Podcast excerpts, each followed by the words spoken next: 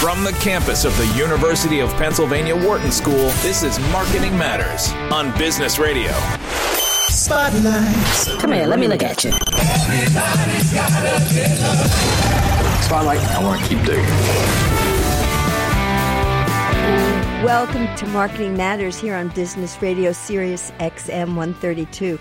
I'm Barbara Kahn, the Patty and J.H. Baker Professor of Marketing, and I'm joined by my co-host, Americus Reed, the Whitney M. Young Jr. Professor of Marketing and the Brand Identity Theorist. And today is our Halloween edition of the show, and we are joined by Steven Silverstein, who comes on our show every single year, and we love to have him. He's the CEO of Spirit Halloween, which is a very interesting pop-up model, so we never know where the spirit is going to be from year to year. I'm sorry, Barbara, are you sucking on a lozenge? Is that what you're doing? Okay, because I just wanted to make sure. I didn't know if this was like a special Halloween voice that you were doing well, for this show. All this talk about Halloween, and I wanted candy. Yeah, I know, right? So you couldn't even wait, right? I can't wait. But nonetheless. But Stephen, don't let that stop you. Tell us what you're doing today for this year that's different with Spirit, and how hard it was to get all your shows up, all your stores up to speed this year, and just tell us what's going on with the Spirit model. Well, first let me say, hey guys, it's that time of year. Yeah. We're here and we're back again. Love it. Love it. Look forward to this every year. Mm-hmm. This is actually, believe it or not, Spirit's 40th anniversary. Wow. This is the 40th time we've done this. Is actually done 21 of these. Wow. And it never gets old. And, the great thing about, I know you love, we love to call it a pop-up model. I call it a hybrid model because we're, physical 2 months a year, but we're virtual the other 10. So we are 24/7, 365 Halloween. Mm-hmm. But what I love about it and what's so exciting is every year you get to do it all over. You throw it all in a box and you recreate it and you rethink it and reimagine it every year. So this year's, we never fail to... We always want to create an exciting, enticing shopping experience that people will talk about because, honestly, that's some of our most powerful form of marketing. Mm. And this year's theme is Spirit Hollows. And so all of our various interactive animatronics and scenes are set in a cemetery, and we have all of our colorful friends as residents. And one of the things we do over the years has really been kind of fun is we throw Easter eggs in each one of these each year, sort of references for the fans to kind of remember, the Headless Horseman or various things that we've carried in the past. Nice. So the theme this year is, what did you say, cemeteries? Spirit Hollows. Spirit Hollows. Spirit Hollows. Yeah. So we have a mausoleum. Oh, wow. And in the mausoleum are some of our old, sort of ancient past animatronics. We've got a number of things in there. We've got from Mars Attacks. We've got that's great. He guards the mausoleum. Gotcha. Then we've got another killer clown in the back who's guarding the back. Mm-hmm. And a lot of other fun surprises. So it's great for the kids, great for the whole family. So I know I've asked you this before, and I know it's hard to do because you plan these costumes so far in advance that you can't be so trendy. So, but I wonder how you help facilitate it. Like I read, everybody wants to be Taylor Swift and Travis Kelce this year, and I know you couldn't have planned for that because who could have planned for that romantic entanglement? Right. But what do you do to help? What do you do to help people get ready for those when they come in with creative ideas? Yeah. Well, yeah, there's nothing more newsworthy than a great tight end and a pop star and her legions of Swifties, as it were, yes. I don't know if you saw that dance she did this weekend. I did. That was crazy. Anyway, so we have some bling inspired by Miss Swift, I have to admit. Oh. We've got some football jerseys that you can do yourself. And turn into 87. I don't say that we anticipated that, but we do sell some blank jerseys. So people can be very creative with Halloween. Very cool. Then on the other hand, those people who want to just be, a version of Barbie, it's the Barbie world now. So Barbie. Interesting. And all kinds of things. Interesting. So yeah, there's going to be a lot of Swifties out there, though. Very cool. Yeah, they did say Barbie was going to be really big this year. Do you have a big Barbie section in your? Oh dear. we have a huge Barbie section, and it certainly has taken the world by storm. Mm. That's the number one women's directed movie ever. $1.4 billion at the box office. Yes. And I don't know if you saw it, but it really was quite an interesting, fun movie. Yes. As fun, probably more fun for the adults because of the nostalgia than even the kids. Yeah, it's got a bunch of layers to it. And I think that's super interesting. Stephen, you were pointing a little bit to this. What are the top five costumes that you're seeing that people are really wanting and that are the most popular? It's always influenced very much by various things. So you sort of have to break that into segments. You know, movies and TV are always at or near the top of the list. So, we mentioned Barbie, Wednesday. I saw that Netflix show. Yes. But there are going to be a lot of Wednesdays. Yes. On Tuesday. Yes. Another really fun one that just sort of comes out of the woodwork, because I like to make it interesting, is this BBC show called Bluey. Mm. Now, that is a adult and kids matching costume. I saw a lot of people, really shopping with the whole family to develop those characters. What part of your store is putting pieces together so that I can co-create my own costume and you help me, but it's kind of my costume versus something that you put together for? Like, how do you do that within the store? Have people who costumes that are already put together, so I just buy all the pieces versus I come in with an idea and I'm trying to look to you to help me do it.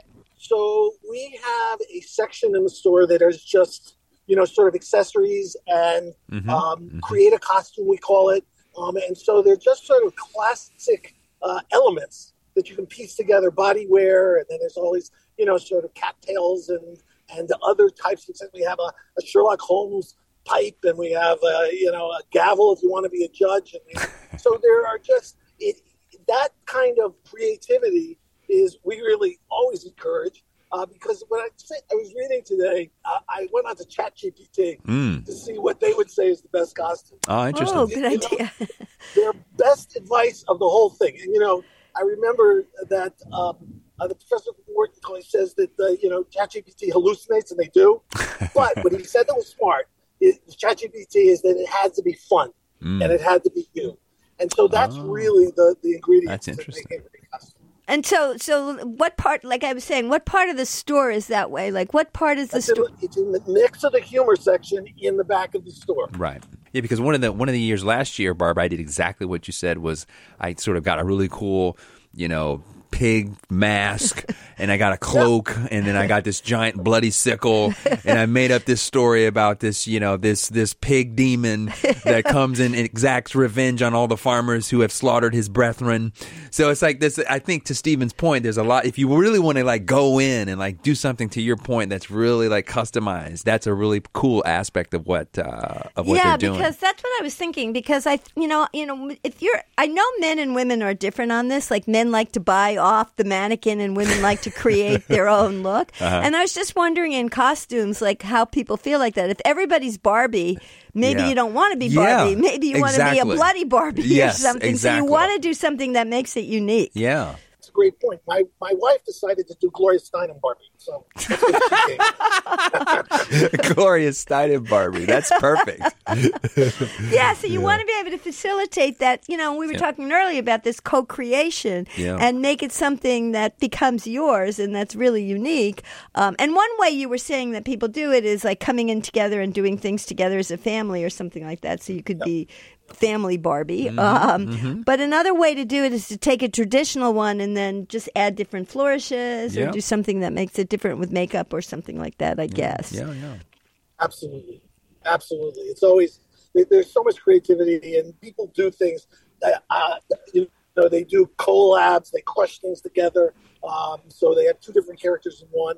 It's, you got a lot of imagination with that. That's the fun thing about Halloween. There is not a bad Halloween costume. Interesting. Yep. Interesting. And so, you know, I've been walking around Philly to just look at the decorations in the house, you know, around houses. And now I've gotten some favorite houses that I know always decorate them up. Yes, and it seems to me that the threshold is getting higher and higher. Huge. So these houses that used to be good feel like they have to outdo themselves every single year. So we're just seeing this escalation of Halloween decoration. Have you noticed that kind of thing that people want to do more and more and more? Sure, it's you know, you got to outdo your neighbors. Decoration wars. Yeah. Decoration wars. Raising the bar. We keep raising the bar. You know, again, this is the sort of thing that, you know, you're out there and you're kind of have the opportunity to really do it all. And I think the whole industry has really moved on that. And, you know, the decorations are things people store from year to year. So they just keep layering on more and more to yeah, that's true. Right. Mm-hmm. So you have that stuff, but you want to put that up and you want to go out and buy something new. So you kind of build on the... I don't know that you'll know the answer to this, but I'm thinking of you as my Halloween expert, so I'm going to give you a shot on it anyway. I have a sense that trick-or-treating isn't necessarily what it used to be. It's really more about Halloween parties and neighborhood get-togethers and things like that, and people are really moving away from the whole idea of trick-or-treating. That's just a general sense I'm getting. I don't know if you know anything about that or if you have a sense on any of that. I would agree with you that essentially things are migrating. The anonymous trick-or-treating, somebody just ringing your doorbell and you have no idea who they are, I think is certainly changing. Yes. So like you were talking about, whole city blocks are like carving off that their a whole block. And that's where the event is taking place. So people are getting into their cars and going to a destination trick-or-treat where they know that it's safe and all the houses are being done. And it's a whole experience. And definitely, to your point, the parties are the culmination. Yes. It always ends at a party. Yes. And I think that's one of the key drivers, Barbara, that we've seen over the years that's really created the increase in size of the market because there's just so much more participation. You know, because that has an interesting implication from a business model. Like, if you were doing trick-or-treating, you're basically just buying, you know, a costume and then maybe a little holder to keep candy in and buying candy. But if it's culminating in an activity, in a neighborhood activity or a party, then... There's a lot more to buy, actually. Yep. There's the party decorations. Yep. There's everybody has a costume. If it was a trick-or-treating holiday, as an adult, I wouldn't buy a costume. But if it's going to be this culmination where the neighborhood gets together and does something, then I would want to do something to be festive. And I would imagine you would see that in people's purchases. Sure. And, you know, I know you... pretty well. I don't imagine you trick-or-treating from door to door. Wow. Now that would be scary. Yeah, exactly. So, you know, you outgrow. Who's this witch that's asking for candy? Yeah, exactly. Candy. Yeah. But I think that's an interesting idea that the holiday has morphed into moving away from this, which is kind of a scary idea, you know, in today's world, going door to door. I don't think people want to do that. But not moving away from the neighborhood center, the community idea of getting together for Halloween. Right. And it's culminating in these higher, you know, like you were saying, decoration, your outdoor decoration kind of thing. But even more than that, just creating this community feeling of Halloween. Yep. So stores, I'm sure, will be taking advantage of it, you know, and neighborhoods and streets and... just means more to buy, more to decorate. Well, it also means, to your point, Barbara, it's like creating, and to what your point is as well, Stephen, creating a richer experience that creates a more powerful memory, which from a consumption perspective, that's interesting, right? Because sort of we always see this in the sort of the analogy playing out in other areas where people are moving away from the stuff, the things, the candy, and moving, you know, the product into something that's more experiential. Let's have a party. Let's do karaoke. Let's have fun. Let's dress up. Let's, you know, do all these sorts of things. So it's just maybe just playing out, you know, in this Halloween world as well. What are your thoughts? You know, one other thing before you answer, Stephen, let me add another piece to it so you can just answer a lot of things at once. But that whole idea. But I think the other thing that I feel like we're talking about is that it's in real life. Yeah. You know, and it's a person-to-person kind of thing. I don't know. You can tell us how much metaverse and, you know, an online kind of activity there is here. But what I'm feeling is if this neighborhood thing is coming, it really is a in-person kind of activity that Halloween is really specialized, you know, really affecting. Is that true? Or I think it definitely is true. I think it's a very social event. Yes. A very family-oriented event. Yeah. Friends, group-oriented event. Yep. You are with other people. Mm-hmm. It's not something that you sit in your home alone and sort of experience online. No, definitely not. We are, and this really goes back, and we showed this kind of resilience right through COVID. If you remember when we spoke in 2020, right? You know, we actually ran our stores. I mean, we were kind of the first people back, and people found a way because it's also outdoors often, right? So you know, you're able to really find a way to socialize and do it safely, and do it with people that you care about, and you know, the kids definitely throw their group parties, and they travel in this. And the other thing that's happening that, you know, when I talk about the market expanding, is there's so many other expressions of it. Kids are going to park. They do something called trunk or treat. Yes, we have parades in schools and in offices. Yes. And so there's multiple parties, and so there's a lot of activity. It's not just the one night anymore. Yeah, that's the Halloween season, you know, and you have parties all week or beforehand and in school and at home. And, I mean, and that's great for our spirit because you got to buy stuff for all of those activities. It will start on Thursday. But does it end? Is it like Christmas? Once it's over? Or is there like post-Halloween parties too? Well, you know, there is a natural simmer. There's a great deal of enthusiasm for Halloween that actually sort of shows up, that is, you know, sort of constantly engaged. And we stay engaged with throughout the year as well. So there's always elements of it. So I would say it's not over. It just gets a little bit less ubiquitous. So it's not over. Is that what you're really saying, that it's not over on October 31st? Well, I think for the fans, I think for the true fans, the fans who love Halloween, they're already thinking about what they're going to do next year. It's so much on the forefront of it. They're looking around and seeing what everybody's doing. They're looking at their neighbor to see to take it one more step. So yeah, I would say that. Let me put it this way. It's never over for me. Yeah, well, I'm sure that's true. Let me ask you about something else that I know you do at Spirit. And you have a fundraising arm of Spirit Halloween. Can you talk a little bit about that? Certainly, I can. It's very big. It's a huge point of pride for the organization. We have a organization called Spirit of Children, where we support 159 child life departments and hospitals throughout the United States and Canada. Mm-hmm. We fundraise in the store. And it really goes directly to the kids. 100% of what we raise goes to the child life departments, and 100% of what we raise stays locally in the community. Every one of our stores is affiliated. Like in Philadelphia, we're affiliated with CHOP and we're affiliated with Shriners. Those proceeds go right directly to those institutions. We hope to raise $18 million this year. Wow. We've raised over $110 million for the life of the program.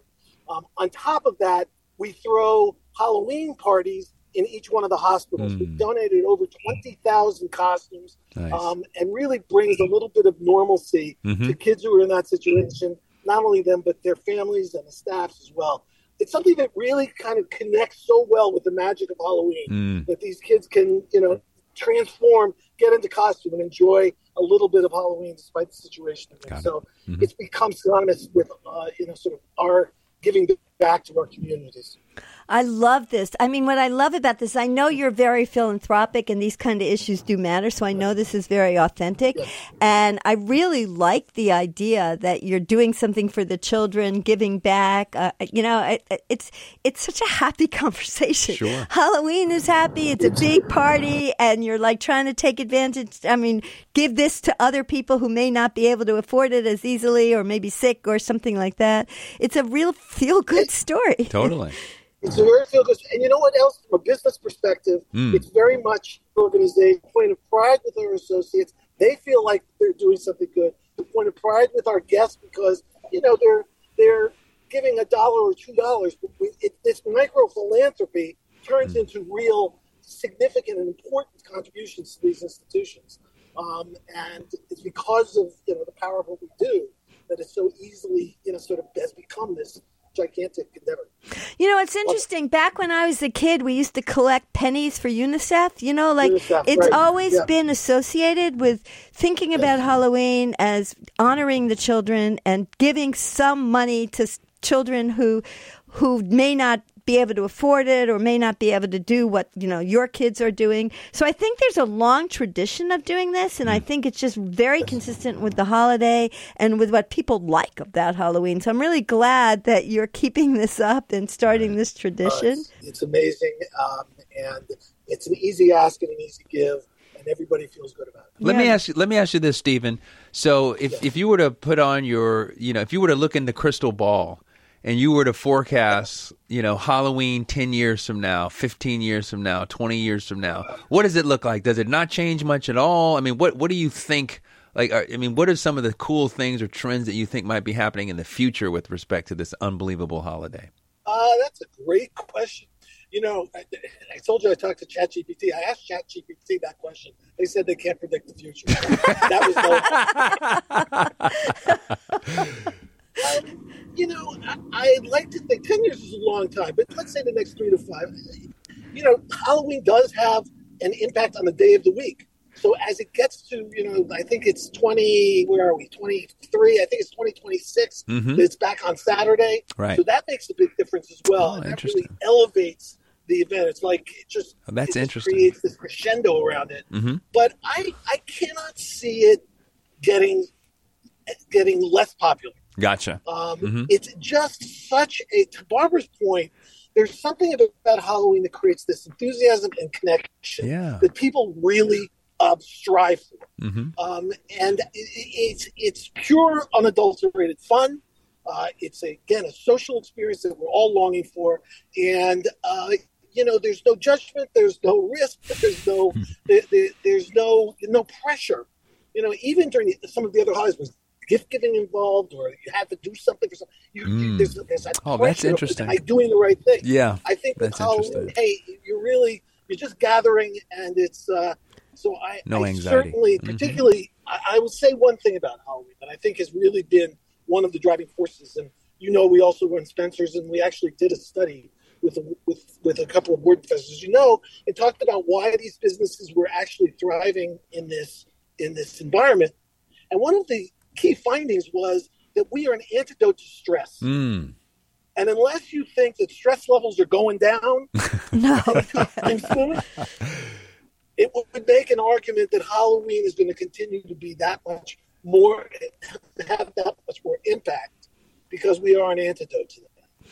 Yeah, and now speaking about, stress not going down, the polarization and the division of things. And what I like about Halloween is it's a holiday for everybody. Everybody. And I do like the idea that there aren't gifts. There's no pressure. And in fact, if you're worried about body image or whatever, those kinds of things that young kids might be feeling, you just put a costume on and cover that right up, the issue is. That's right. So it really allows for you the kinds of things that people are talking about that the metaverse allows for. You can let your avatar look different than you are. You can do some fantastic things on the metaverse. But in Halloween, it's the real thing. You can do the fantastic things in real life. Yeah. And you can be whoever you want to be on Halloween. 100%. You have the permission to express yourself in a safe way. And no one will, no one will call you out on that. And that's really the, sort of the magic of it. It's permission. It's permission to express yourself. And to, use your imagination, let your imagination run wild. So, got a lot of good qualities for the idea of, bringing joy to the world. So let me ask you just on a business sense. So you're doing this and I know, do you have and like you said, you run not only Spirit, but Spencer, what is your future growth plans or things like that? Are you just going to keep doing what you've always been doing, or do you have ideas on taking things bigger? Or how do you think about business? Well, here's what I'd say. I'm going to be a little vague in this because we've got things that we're working on that, we've always got things in the hopper. But, you know, the core business is going to continue to grow. The limitation on the spirit side, in our mind, is really just is a logistical capacity. You know, we are literally standing up 1,500 locations from zero. Interesting. And if you just think about the amount of boxes that we're moving, literally millions of boxes, all going at the same time to all of these disparate places, just that challenge, that supply chain challenge, is limited by physical space. So the market is way bigger than we have access to today. But we continue to grow in a systematic and methodical way, because one of the things about this very complicated business is you have to know that you can take the next step. You've seen other people try this pop-up business, tried a couple stores, and then went to over 600 in like a year. And you knew it was an implosion because you just don't understand the amount of complexity, the amount of difficulty. It's like, you know, Lucy in the chocolate factory. When those things start coming down the conveyor, and you don't have the capacity to hold it, they just throwing them in your dress. And that's really what we've mastered over 40 years. You know, interestingly, at Spencers, you'll be interested in this. We've started to establish a presence outside of the malls. There really I don't expect there to be significantly more malls built in this country. And so we're now taking our show outside. And so far, so good. It's a different experience. But you're seeing a number of the mall operators do that by necessity. But when you get into markets that are not, you know, sort of well served by malls, the Walmart center is really the center of retail. Right. And so we think that we have an ability to be successful out there as well. Interesting. So that's really the physical part of what we're doing. That's really interesting. And then, of course, we have our e-commerce, and we're looking at some other things that we're doing as well. But the things that you know best, those are our two tracks. Wow, that's pretty interesting. Well, awesome. Steven, thank you so much for joining us today. Thank you, sir. And where can our listeners go to follow you online and to see all the stuff that you're doing? You go to spirithalloween.com. Pretty easy. Awesome. Well, thank you very much. That's all we have time for today. We'd like to thank you all for listening today, and happy Halloween. And we'll be back next week. Till then, this has been Marketing Matters. I'm Barbara Kahn, here with Americus Reed, Business Radio, Sirius XM 132.